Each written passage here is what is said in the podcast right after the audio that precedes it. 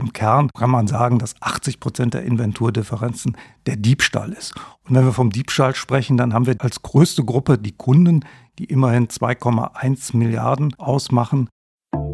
Was zur Anzeige kommt, ist nur ein Bruchteil. Wir gehen davon aus, dass es eine Dunkelziffer von über 98 Prozent gibt. Auf 4,1 Milliarden Euro belaufen sich die Inventurdifferenzen in 2021. Gibt es da irgendwas, wie man es veranschaulichen kann, sowas wie Fußballfelder? Ja, also man kann schon sagen, dass eigentlich jeder 200. Einkaufswagen, wenn man das so bildlich ausdrücken will, nicht bezahlt wird. Herzlich willkommen zu den EHI Retail Insights, der Podcast des Kölner Handelsforschungsinstitut EHI. Mein Name ist Ute Holtmann und ich vertrete heute die Caroline Martens. Wir sprechen in diesem Podcast mit verschiedenen Menschen aus dem Retail. Zu uns kommen Mitarbeiter und Mitarbeiterinnen aus Handels- und Dienstleistungsunternehmen. Wir sprechen über aktuelle Projekte, Painpoints und Pläne. Außerdem sind regelmäßig Kolleginnen und Kollegen aus unseren Forschungsbereichen zu Gast und stellen ihre Studienergebnisse vor. Bevor ich unseren heutigen Gast vorstelle, möchte ich mich bei unserem Supporter des Monats bedanken. Snabble. Snabble bietet die Self-Checkout-Cloud-Plattform für den Einzelhandel. Von der bequemen In-App-Zahlung bis hin zu Loyalitätsmanagement, Couponing, Automatenausgabe und Fiskalisierung bietet Snabble eine vollwertige POS-Lösung für den heutigen Handel. Heute im Gespräch ist Frank Horst, Forschungsbereichsleiter Inventurdifferenzen und Sicherheit. Er stellt seine aktuellen Ergebnisse der Studie Inventurdifferenzen 2022 bei den EHI Retail Insights vor. Hallo Frank. Hallo Ute, schön, dass ich heute dabei sein darf. Und wir freuen uns auch. Du bist hier heute im Studio bei uns und ich habe ein paar Satzanfänge und Entweder-Oder-Begriffe mitgebracht und ich bin gespannt auf deine Vervollständigung. Fangen wir an. Wahr oder falsch? Ich besitze große Industriemaschinen. Ja, das ist tatsächlich wahr. Ich habe äh, eine kleine Hobbyschreinerei im Keller mit teilweise sehr robusten Industriemaschinen von Firmen wie Ulmina, Flotjet, Elektra, Beckum. Dazu gehören Tischkreissägen, Bandsägen, Abrichten, Dickenhobel, Tischfräsen, eine Kantenschleifmaschine. Ja, ich habe sogar eine Unterflur-Zugkreissäge. Insofern dickst du da richtig. Ziemlich beeindruckend. An der Kasse öffnet die Kassiererin den Eierkarton um Natürlich, um nachzusehen, ob etwas dazugepackt wurde. Den Kunden fällt schon mal ein Lippenstift dort rein oder eine Nagelschere. Diese Produkte werden besonders gerne geklaut, auch genannt Diebstahlrenner, also Diebstahlgefährdete Produkte. Also das mit den Diebstahlrennern ist gar nicht so einfach zu beantworten. Das muss man eigentlich immer branchenspezifisch sehen. Nehmen wir mal den Lebensmittelhandel. Hier sind so klassische Produkte wie Tabakwaren, Spiritosen, natürlich Rasierklingen, aber auch kosmetische Produkte wie Parfum sehr stark begehrt. Aber wir kennen das auch im Bereich Kaffee, Babynahrung. In anderen Produktgruppen im Konsumerelektronikbereich sind es eben andere Produkte und im modischen Handel äh, sind es eben auch Produkte, die sehr gern und häufig gekauft werden. Also man kann das nicht pauschalieren, das ändert sich auch von Zeit zu Zeit, aber generell sind es in der Regel kleine, relativ teure Produkte, die sich einfach einstecken lassen. Es gibt einen Unterschied zwischen Safety und Security oder es gibt keinen Unterschied. Ja, das kann man, glaube ich, ganz einfach sagen. Alles, was Safety betrifft, ist die Unversehrtheit des menschlichen Körpers, hier insbesondere der Mitarbeiter. Und Safety umfasst eben die Sicherheit von Gebäuden, Betriebsmitteln und der Handelsware. Um eine polizeiliche Kriminalstatistik lesen zu können, braucht man ja, das ist in der Tat nicht so einfach. Dazu braucht man Zeit, Muße und auch eine ganze Menge Grips. Denn die polizeiliche Kriminalstatistik hat eine ganze Reihe von Tabellen und man muss wissen, nach welchen Kennziffern man sucht und welche man aufaddieren muss. Und wenn man zum Beispiel den Ladendiebstahl nimmt, da gibt es den einfachen Ladendiebstahl, da gibt es den schweren Ladendiebstahl, da gibt es unterschiedliche Tabellen für die Schadenshöhe, für die Geschlechteraufteilung, für die Belastungskennziffern in Ortschaften. Also man muss da schon ein wenig Geduld mitbringen, um dann auch wirklich zu den Aussagen zu kommen, die man sucht. Das kann ich mir vorstellen. Nun kommen wir aber mal zu deinem Pamphlet. Wir sprechen heute über die Studienergebnisse der Studie Inventurdifferenzen 2022, die die Themen Inventurdifferenzen und Ladendiebstahl sowie effiziente Gegenmaßnahmen beleuchtet. Inhaltlich geht es um die Veränderung von 2020 auf 2021. Kannst du vielleicht erstmal den Begriff Inventurdifferenzen erklären und dann, wie hoch sind die in 2021 gewesen? Ich mache es andersrum. 4,1 Milliarden ist das aktuelle Ergebnis. Das entspricht knapp 1 Prozent des Einzelhandelsumsatzes, um genau zu sein, etwas geringer als sonst die Jahre, nämlich 0,96. Ja, Inventurdifferenzen ist ein schwieriges Thema. Wenn man das mal definiert, dann ist es die Differenz zwischen dem Soll- und Ist-Bestand. Der Ist-Bestand ist klar, den machen alle Unternehmen, erheben den in ähnlicher Form und der ist auch realistisch. Das Problem bei einer Inventurdifferenz ist aber der Sollbestand. Das heißt, wie schreibt man den Sollbestand fort? Macht man das zu Verkaufspreisen? Macht man das zu Einkaufspreisen? Äh, macht man das artikelgenau oder Warengruppengenau? Was rechnet man im Laufe des Jahres rein und raus, beispielsweise unterjährige äh, Bestandskorrekturen. Wenn beispielsweise ein Diebstahl erkannt wird, wird der dann schon vorab aus dem Sollbestand herausgebucht. Oder auch das ganze Abschriftenthema, sei es Preisabschriften, sei es Bruch und Verderb. Hier hängt natürlich auch die Sorgfalt und Genauigkeit der Erfassung daran. Und deswegen ist es in der Praxis so, dass die Inventurdifferenzen zwischen Unternehmen nicht unbedingt direkt vergleichbar sind, weil man muss immer genau hinschauen, wie wird dieser Wert eigentlich ermittelt. Das macht es natürlich für eine solche Studie nicht so ganz einfach. Wir haben uns seit Jahren darauf verständigt, dass wir die Inventurdifferenzen zu Einkaufswerten in Relation zum Nettoumsatz äh, bewerten und erfassen. Nettoumsatz deswegen, weil die Mehrwertsteuer ist ja kein Schaden für den Einzelhändler, denn die geht zulasten der Volkswirtschaft und das sind allein 440 Millionen Euro in jedem Jahr. Zudem äh, ist der Schaden in der Bilanz eines Händlers ist der Einkaufspreis, obwohl sich natürlich für Diebe der Wert einer gestohlenen Ware im Verkaufspreis ausdrückt. So, um auch sicher zu gehen, dass wir vernünftige Aussagen erhalten, fragen wir die Unternehmen immer nach den Ergebnissen der letzten beiden Jahren. Somit haben wir eine Stichprobe, die es uns erlaubt, eine eindeutige, klare Trendaussage zu machen. Also ein Beispiel, wenn ich 100 Unternehmen befrage und 70 davon haben eine verbesserte Inventurdifferenz zum Vorjahr, dann ist klar, dann muss das Gesamtergebnis auch positiv ausgefallen sein. Ich sagte gerade, wir erheben das zu Einkaufswerten in Relation zum Nettoumsatz. Das liegt auch daran, weil das die, die verbreitetste übliche Praxis ist. Um nun eine Aussage auf den Gesamtmarkt zu treffen, müssen wir das natürlich hochrechnen. Das machen wir dann über durchschnittliche Spannen in den einzelnen Branchen und gewichten dann die einzelnen Branchenumsätze, sodass wir in Summe dieses Jahr auf 4,1 Milliarden Euro rauskommen. Ich finde das, wir befinden uns ja in einem Dunkelfeld, wo wir eigentlich viele Dinge ja nur über Umwege erfahren können, einen guten Weg, um hier gesicherte Aussagen zu machen. Und ein letzter Punkt, das muss ich auch noch mal erwähnen, das gilt eigentlich für alle Studien, ist die Marktabgrenzung. Wir sprechen hier über den stationären Einzelhandel, aktuell mit 430 Milliarden Umsatz. Darauf beziehen wir diese Inventurdifferenzen. Wenn wir andere europäische Untersuchungen nehmen, dann sind die Werte häufig höher. Dann können auch schon mal Werte von 6 Milliarden, 7 Milliarden entstehen. Das liegt aber daran, weil man dort eine andere Abgrenzung macht. Dann werden zum Beispiel Online-Umsätze hinzugezogen, Apothekenumsätze, der Kfz-Handel wird mit einbezogen und dann kommt man sehr leicht auf 6 bis 700 Milliarden Umsatz. Aber ich halte solche Ergebnisse eigentlich nicht für verwertbar und deswegen ich bin so ein bisschen stolz darauf, wie wir uns das seit Jahren zurechtgelegt haben und berechnen. Und ich glaube, da haben wir eine gewisse Kontinuität, sodass wir immer vernünftige Trends ausweisen können. Das hört sich an, als würde da wirklich sehr viel drinstecken in der Studie ähm, und als wenn das wirklich eine gute Grundlage für Handelsunternehmen wäre. Bevor wir in die Zahlen einsteigen, würde ich noch mal ganz kurz gerne wiederholen. Auf 4,1 Milliarden Euro belaufen sich die Inventurdifferenzen in 2021.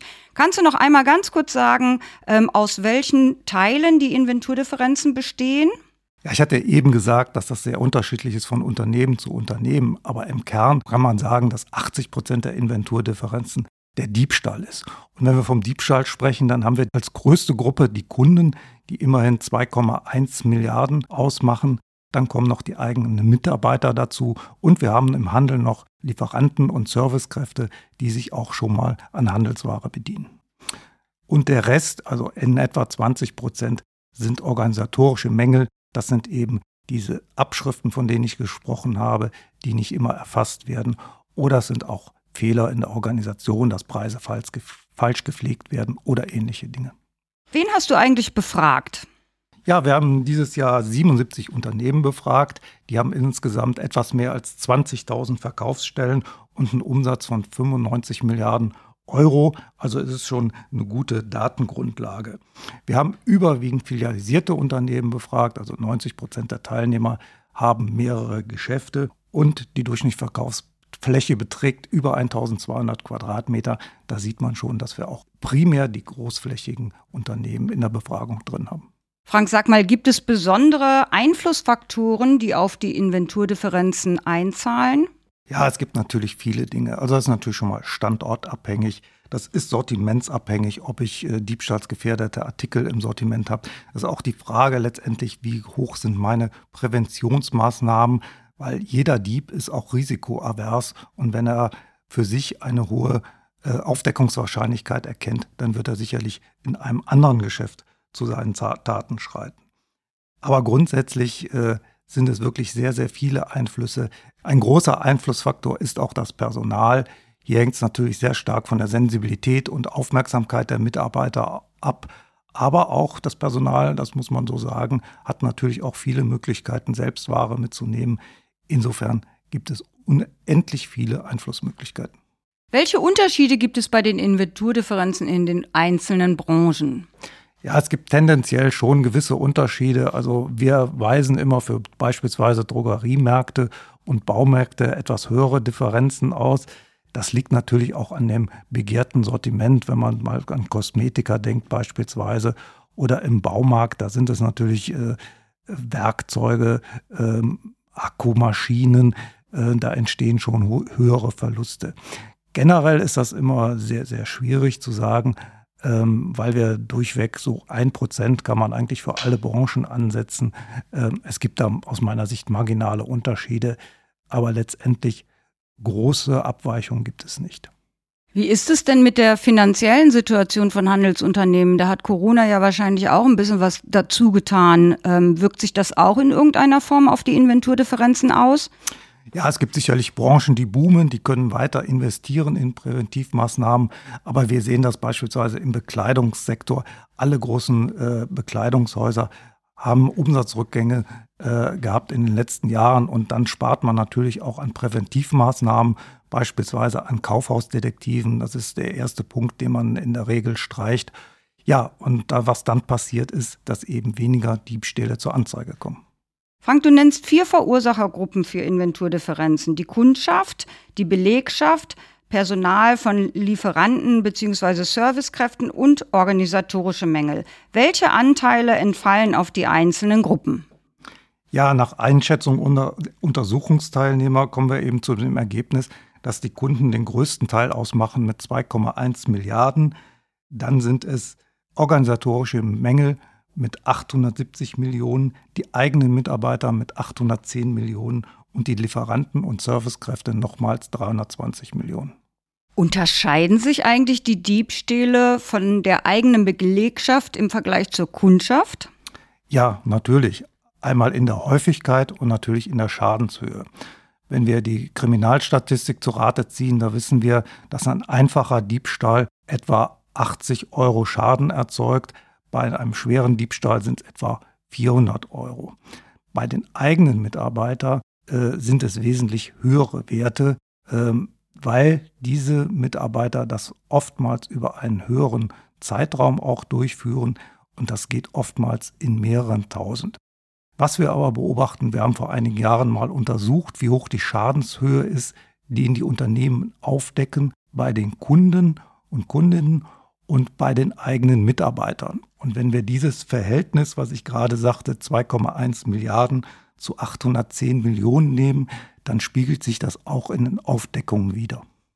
4,1 Milliarden Inventurdifferenzen insgesamt hattest du uns schon ein paar Mal gesagt. Wie planen Unternehmen das eigentlich ein?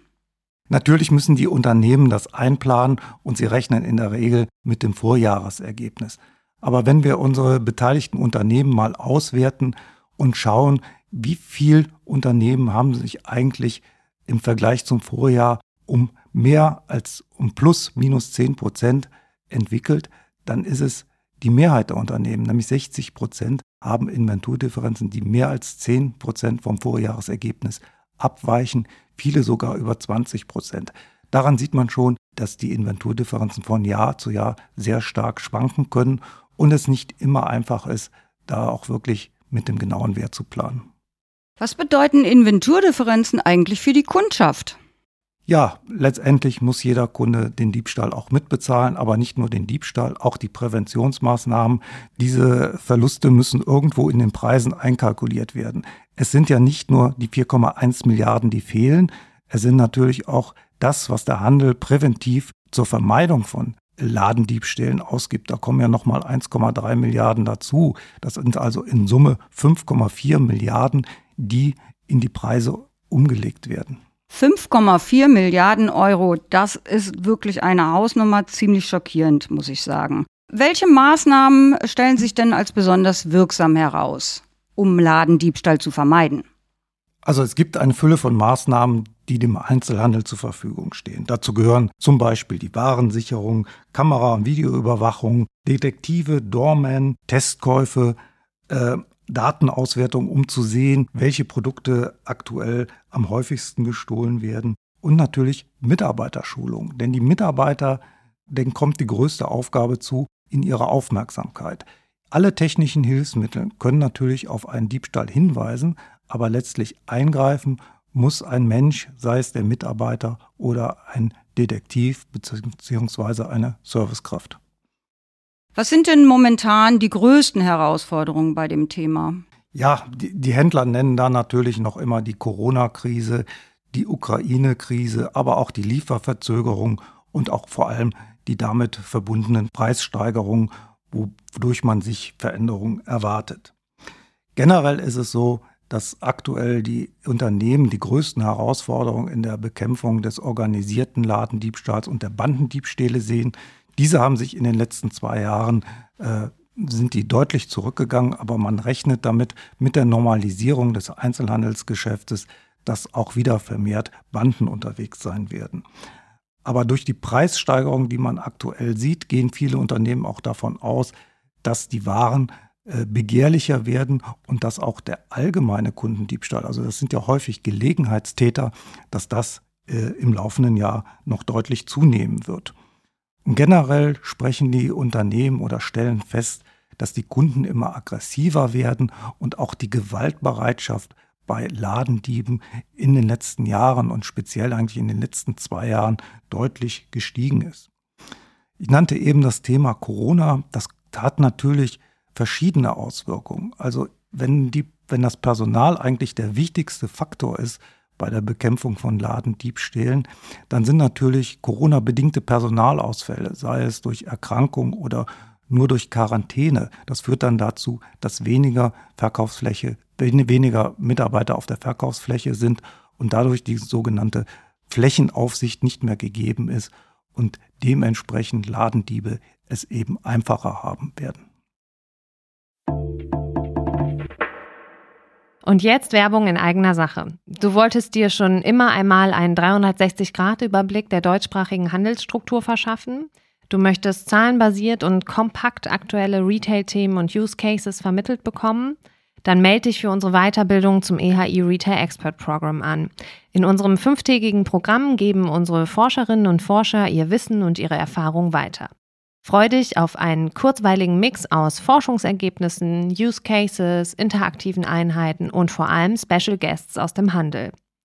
Impressionen unserer Alumni, Schedule, Speaker und Anmeldung unter ehi-lab.org/learning. Vielleicht noch mal so in das Leben eines äh, Ladendetektivs reingeschaut. Worauf achtet ein Detektiv am meisten und woran erkennt er einen potenziellen Ladendieb oder Ladendiebin? Ja, da wird immer wieder das Verhalten ins Spiel gebracht. Ähm, das kann man zum Beispiel daran erkennen, wenn jemand in ein Geschäft betritt und sich gar nicht so für die Ware interessiert, sondern mehr für das Umfeld. Also er schaut dann schon, wo stehen die Mitarbeiter, wo sind eventuell Kameras aufgestellt, aber er beschäftigt sich nicht unbedingt so intensiv mit der Ware, wie man das von einem Kaufinteressenten kennt. Dann gibt es aber auch noch andere Hinweise, wenn jemand zu Beginn seines Einkaufs Produkte kauft. Ähm, ich nehme, nenne mal ein Beispiel, wenn jemand in einen Supermarkt geht und bedient sich zu, zunächst an der Kasse bei den Zigaretten und geht dann durch den Supermarkt, dann ist das ein außergewöhnliches Verhalten. Da kann man dann davon ausgehen, dass diese Zigarettenpackung gar nicht mehr den Kassentisch erreicht, sondern zwischendurch wahrscheinlich irgendwo eingesteckt wird.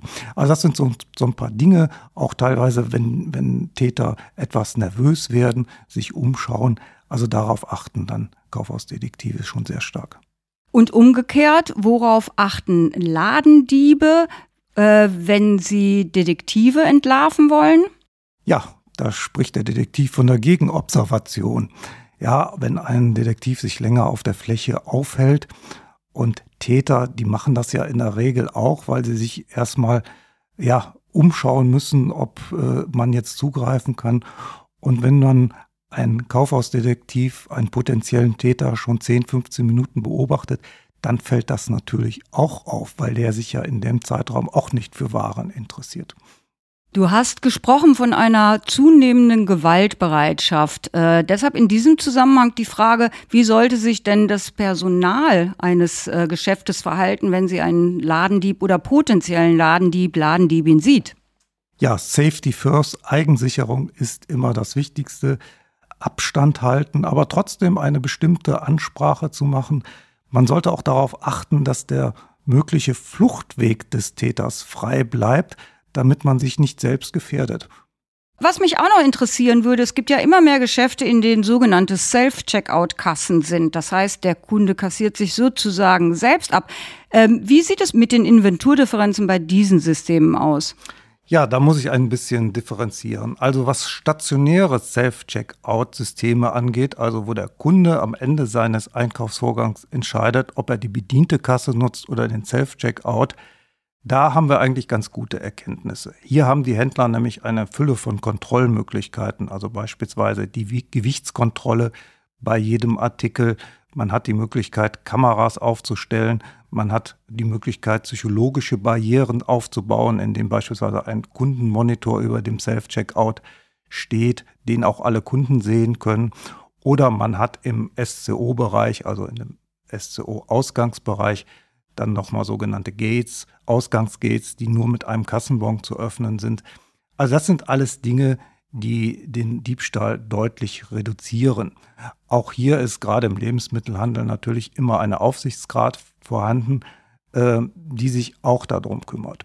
Also für den deutschen Einzelhandel wissen wir, dass hier die Inventurdifferenzen äh, sich etwa auf gleichem Niveau befinden. Das heißt nicht, dass es mal Ausreißerwerte gibt, aber dann reagieren die Unternehmen entweder mit mehr Personaleinsatz, dass mehr Aufsicht gegeben ist, dass man mehr Kameras installiert äh, oder eben gewisse Dinge verändert, sodass man einfach mehr Kontrolle hat.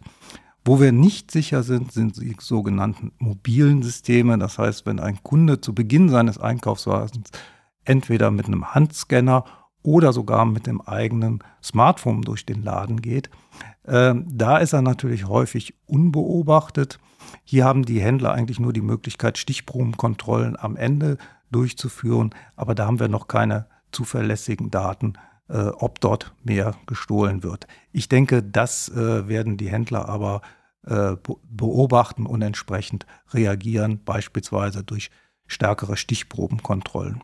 Viele experimentieren auch schon mit Kameras und künstlicher Intelligenz, wo eben hier sozusagen das Verhalten des Kunden aufgezeichnet wird, datenschutzkonform in der Regel, äh, sodass man dann sehen kann, ob Produkte ähm, die eingesteckt wurden, egal ob es äh, in die Tasche ist, in, ins Behältnis oder einfach in einem, in einem Einkaufskorb, äh, ob die dann auch wirklich bezahlt werden. Also ähm, man kann zu dem Bereich im Moment noch nicht so viel sagen, aber bei den klassischen hm, Self-Checkout, stationären Self-Checkout-Stationen sehen wir in Deutschland da keine großartige Zunahme des Diebstahls. Es gibt zwar internationale Studien, die behaupten etwas anderes, die sagen sinngemäß, wenn der Umsatz über Self-Checkout steigt, dann steigt auch in gleicher Höhe die Inventurdifferenz. Also beispielsweise, wenn ich 30 Prozent meines Umsatzes über Self-Checkout mache, dann hätte ich nicht 1 Prozent Inventurdifferenzen, sondern 1,3 Prozent Inventurdifferenzen.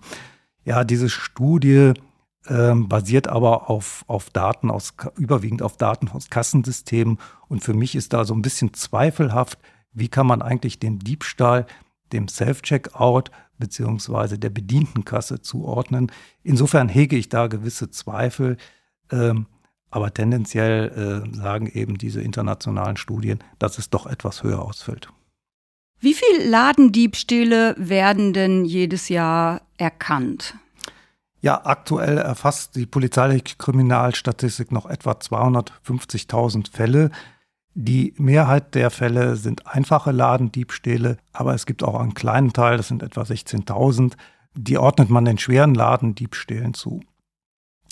Die Anzahl der angezeigten Ladendiebstähle haben sich seit 1997 deutlich reduziert. Wir hatten schon mal 670.000 angezeigte Fälle. Aktuell vom Jahr 2020 auf 2021 haben wir wieder einen Rückgang von 15,6 Prozent. Das sehen wir aber leider in den Inventurdifferenzen nicht. Das heißt, da gibt es einen deutlichen Unterschied zwischen der polizeilichen Kriminalstatistik und dem, was unsere Zahlen sagen? Ja, das ist so. Was zur Anzeige kommt, ist nur ein Bruchteil. Wir gehen davon aus, dass es eine Dunkelziffer von über 98 Prozent gibt. Nimmt man unsere Zahlen und rechnet das mal hoch, dann bleiben jedes Jahr 19,8 Millionen Taten mit einem Warenwert von ungefähr 106 Euro unentdeckt. Und das, was die polizeiliche Kriminalstatistik abbildet, ist natürlich nur, dann nur ein kleiner Teil. Diesen Unterschied führe ich darauf zurück, dass die Unternehmen im letzten Jahr vor allem Detektiveinsatzstunden eingespart haben, denn Kaufhausdetektive bringen normalerweise die meisten Taten zur Anzeige. Und wenn ich da die Kosten reduziere, sprich die Einsatzstunden, dann gehen natürlich auch die Entdeckung zurück und entsprechend die Anzeigen. Vielen Dank, Frank. Das waren wirklich äh, sehr spannende Insights. Ich bin schockiert über die hohen Zahlen, aber der Handel ist gut vorbereitet. Das habe ich verstanden. Vielen Dank nochmal und bis ganz bald. Ja, vielen Dank. Aber wir werden das Thema natürlich weiter verfolgen und sicherlich auch im nächsten Jahr neue Ergebnisse vorstellen. Das war Folge 30 der EHE e Retail Insights. Vielen Dank, hört auch in unsere anderen Folgen rein.